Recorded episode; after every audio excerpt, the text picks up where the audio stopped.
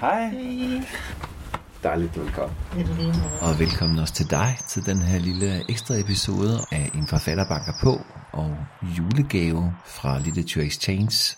Jeg hedder Åge Reis og er din vært. Denne episode er en fortsættelse af samtalen med forfatter Gry Stokkendal Delgas. En lang, en lang, lang overrække var den det, jeg kaldte en taskevind, så jeg havde den altid på mig. Og det var ligesom, jeg opdagede på en måde igennem den bog, hvordan man kunne skrive. Gry vil i dag fortælle om at afsøge de steder, som man normalt ikke gider at skænke ord. Men allerførst startede jeg med at spørge Gry om hendes egen rejse hen til at blive forfatter. For det er også historien om hendes taskeven. Jeg kan se, der ligger en anden bog under din Nå, egen ja. bog. ja, altså min rejse hen til at blive forfatter, ja, altså sådan, altså på tidspunktet der i, det var lige efter jeg sådan gik ud af gymnasiet, så tog jeg på Vallekilde Højskole. Øhm, og var egentlig startet på deres journalistlinje, fordi jeg tænkte sådan, jeg kan godt lide at skrive, jeg skal have et arbejde og en uddannelse. Det kunne være godt at forberede mig til ligesom at søge ind på Journalisthøjskolen i Aarhus. Og så var jeg ligesom på, på den journalistlinje og opdagede, at det kædet mig rigtig meget. Jeg skulle skrive de artikler, og jeg var for nervøs til at ringe til dem, jeg skulle interviewe og sådan noget. Og så hoppede jeg over på skrivelinjen på, på, øh, på Vallekilde. Og så begyndte jeg sådan at læse litteratur af den grund. Samme efterår, så udkom Bjørn Rasmussens Huden, øh, Bjørn Rasmussens Huden, roman Huden af det elastiske hylster, der omgiver hele lemet. Jeg skal huske at nævne hele titlen. Det hedder bare Huden i min hverdag. Og jeg har endda taget et nyere eksemplar med, fordi det eksemplar, jeg har for den gang, er for slidt.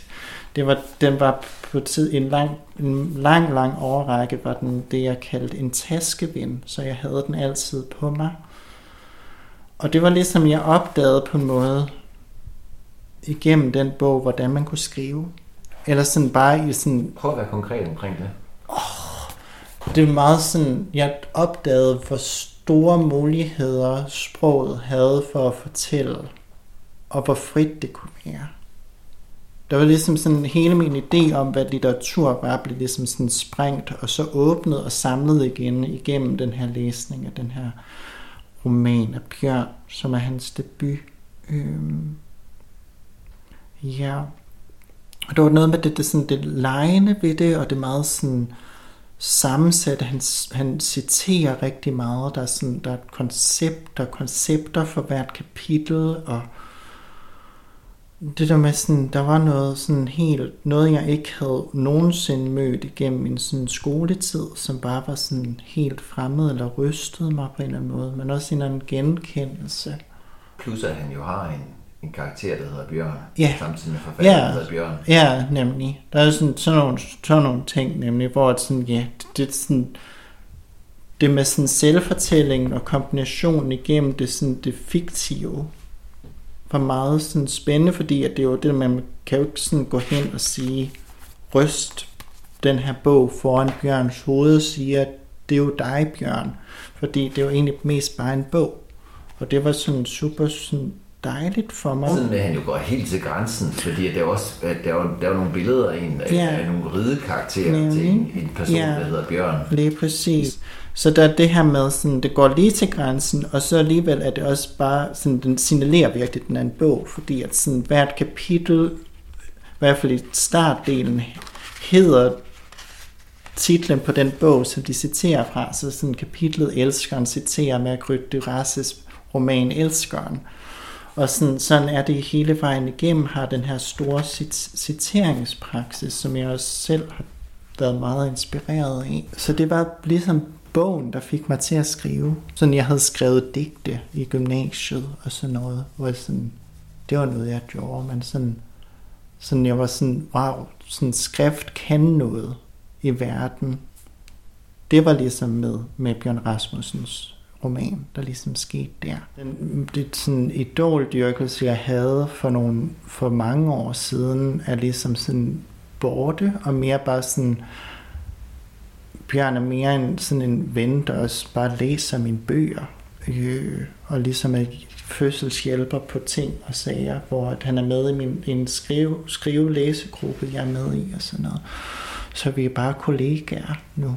Jeg, øh. altså jeg har selv haft samme mm. historie med Niels Malmos, som mm. jeg også så, som er, ja. at så hans film, da jeg voksede op, og synes jeg er fantastisk. Mm. Og, og, i dag er vi også bare kollegaer. Ja. Så jeg, jeg kender godt den proces. Ja. Den er meget dejlig faktisk, den proces. Det er meget, meget dejligt. Altså det der med sådan at møde, møde personer, man ser op til, og så bare få lov til at kunne gøre dem til mennesker igen, er sådan noget af det mest givende, som jeg har været rigtig glad for. Har du lyst til at læse en passage fra den? Eller? Ja, det kan jeg godt. Læse bare op sådan fra, fra sådan omkring slutningen. Fra kapitlet Bjørn er en pose med bakterier. Da Bjørn var voksen, kunne han ikke længere tale. Da han var født ind i en mandlig verden, en kvindelig verden, havde han ikke sit eget sprog. Det eneste han kunne gøre var at læse mandlige tekster, kvindelige tekster, der ikke var hans. Han indlogerede sig på et værelse i hovedstaden, lagde sig på en madras og læste.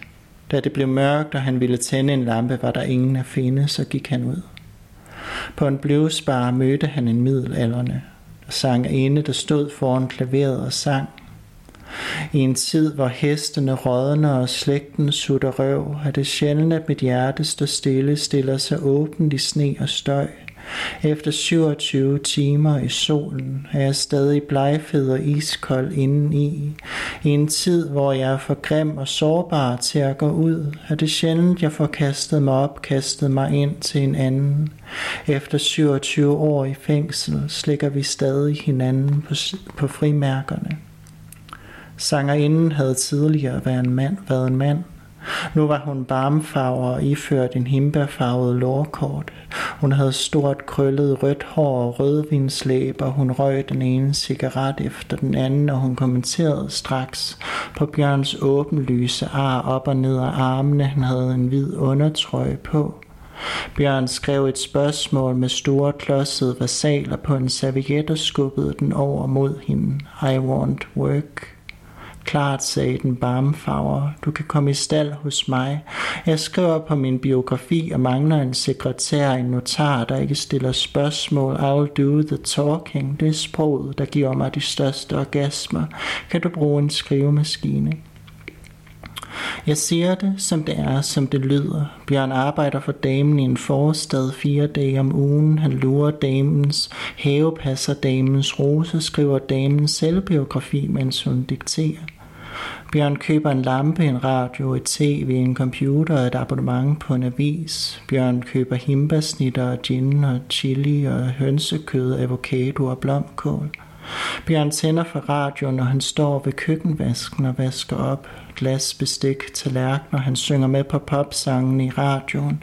Han istemmer snublende radioværternes udgivelser med en forsinkelse på et par sekunder. Ja, og så fortsætter det i den her sådan lykkelige bjørn hverdag. øh, forlængelse af, af bjørn-ting. Øh, og det er sådan, det et uddrag, jeg læste op fra Bjørns roman. Så det er meget sådan, noget, der fascinerede mig meget, mens jeg skrev, at performe transkønnet vrede var det med at skrive om hverdagen. Altså skrive helt hverdagslige ting. Sådan noget som der er en scene i, i, i min bog, hvor at der er ligesom en møde mellem det hverdagen og det politiske, hvor at, måske skal jeg næsten læse det op, men hvor at, at jeg og kæresten er ude i køkkenet og laver mad. Jeg prøver at læse det op. Jeg står i mit køkken og skræller kartofler. Vandhænen løber og overdøver næsten min kæreste, der er ved at tænde ovnen. Det er tradition at tale om de ting, der går os på. Altid, men især nu.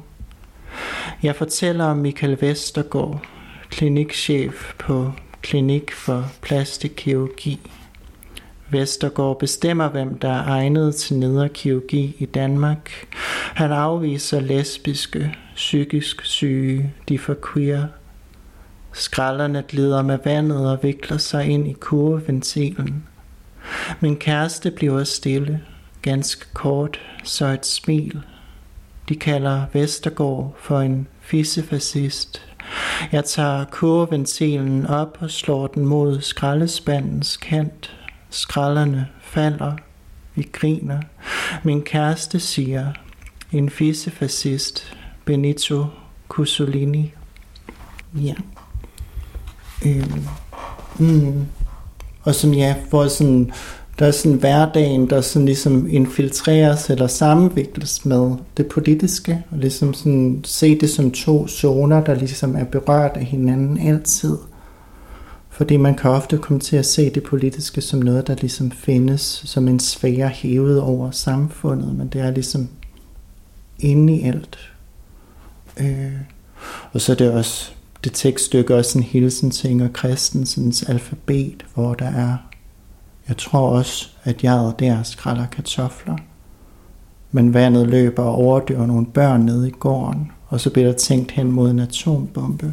Men det der med sådan det store, det, det lille, det der sådan det lille praktiske hverdagsarbejde, hvor man vasker op eller noget, er også et sted, hvor det politiske eller det, der berører ens krop på en større måde er. Øh, så det der sådan, interessen for det møde, øh, var meget sådan det hverdagslige, som ligesom bliver ved med at åbne sig for mig på en eller anden måde.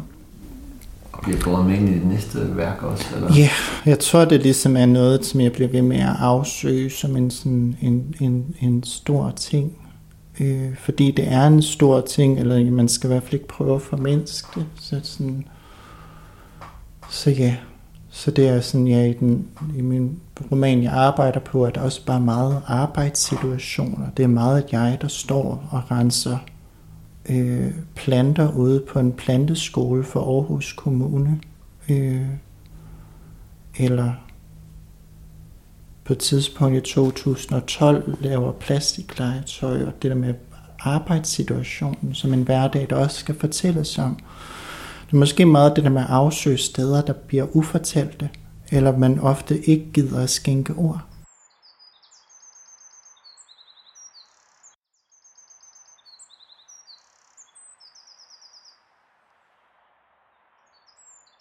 Gry Stokkendal Dalgasses bog At performe transkønnet vrede er udkommet på forlaget Amulet og kan skaffes der, hvor du nu engang køber dine bøger, og så selvfølgelig på landets biblioteker. Fuglen, som du indimellem har kunne høre i baggrunden, er selvfølgelig en gærtesmutte, som i Grys bog. Den lydoptagelse er lavet af Dansk Ornitologisk Forening og Uffe Rasmussen, og bragt med deres tilladelse. En forfatterbanker på er produceret af O'Reis for Literature Exchange Festivalen. I redaktionen er Jette Sunesen og undertegnet. Næste episode er også et ekstra afsnit, og det er så julegave nummer to, og den kommer allerede fredag den 15. december. Som en lille teaser kan jeg sige, at det er en dansk forfatter, der læser en af sine egne tekster, som aldrig tidligere er indlæst. Tak for at du lyttede med.